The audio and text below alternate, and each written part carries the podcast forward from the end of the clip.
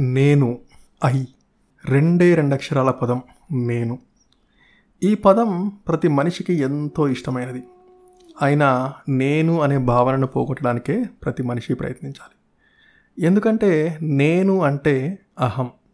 నేను అనుకున్నప్పుడే నాది అనే భావం పుడుతుంది. అన్నింటి మీద మమకారం కలుగుతుంది. నేను లేకపోతే ఇది కా నాది అనేది ఉండదు. అందుకే అహంకారాన్ని మనిషి తొలగించుకోవాలి. అహంకారం మనసులోకి ప్రవేశించాక మనిషి మనుగడే కష్టమవుతుందని మన ఇతిహాసాలు పురాణాలు బోధించాయి. రామాయణంలో శ్రీరాముడు తన సందేహాలు తీర్చుకోవడానికి వశిష్ఠ మహర్షి దగ్గరికి వెళ్తాడు. లోపల నుంచి వశిష్ఠుడు ఎవరు అని ప్రశ్నిస్తాడు. నేను అంటాడు రాముడు. నేనంటే అని వశిష్ఠుడు మళ్ళీ ప్రశ్నిస్తాడు. అది తెలుసుకోవడానికే మీ దగ్గరికి వచ్చాను గురుదేవా అంటాడు రాముడు. అప్పుడు వశిష్ఠుడు నేను కూడా నేను అంటే ఏమిటో తెలుసుకునే ప్రయత్నంలోనే ఉన్నాను. నాకు తెలిసిన తర్వాత నీకు బోధిస్తాను అంటాడు. ఈ పాంచభౌతిక శరీరానికి ప్రాధాన్యం ఇచ్చినంత వరకు నేను అనే భావన నుంచి బయటపడడం సాధ్యం కాదు.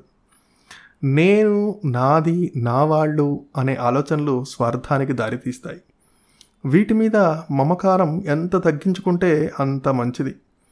నేను అనే ఈ అహంకారం ఓ అజ్ఞానమని మహాభారతం బోధిస్తుంది.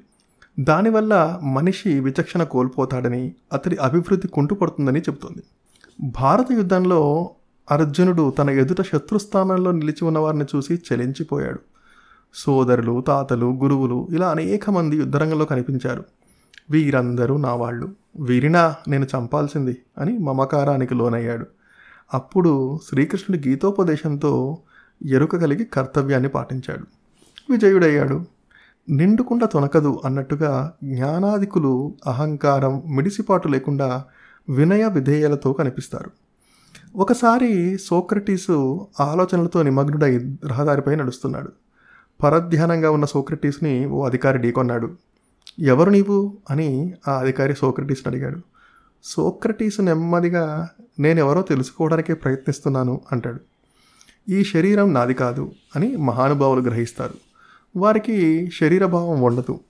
వారు పరోపకారం చేస్తూ ఉత్తమ వ్యక్తిత్వంతో మానవత్వ సౌరభాలు వెదజల్లేలా చేస్తారు. ఒక భక్తుడు రమణ మహర్షిని దుఃఖంలో ఉన్నాను మనశ్శాంతి ఎలా లభిస్తుంది? అని ప్రశ్నించాడు.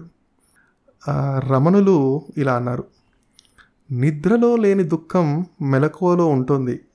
కారణం నిద్రలో నేను అనే తలంపు ఉండదు. అంతా సుఖమే. మెలకువ రాగానే నేను అనే భావన కలుగుతోంది. అందుకే నేను తాలూకు పుట్టుక స్థానాన్ని వెతకమంటున్నాను ఈ నేను పోతే అంతా సుఖమే అంతా శాంతే.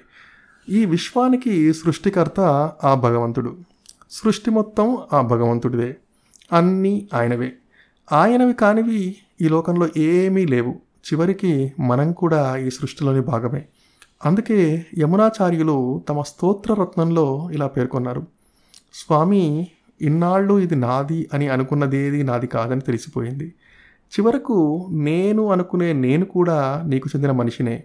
అన్నీ నీవేనని తెలిసింది. నాదంటూ ఏది లేనప్పుడు అసలు నేనే నాకు కానప్పుడు నీకు నేను ఏమివ్వగలను?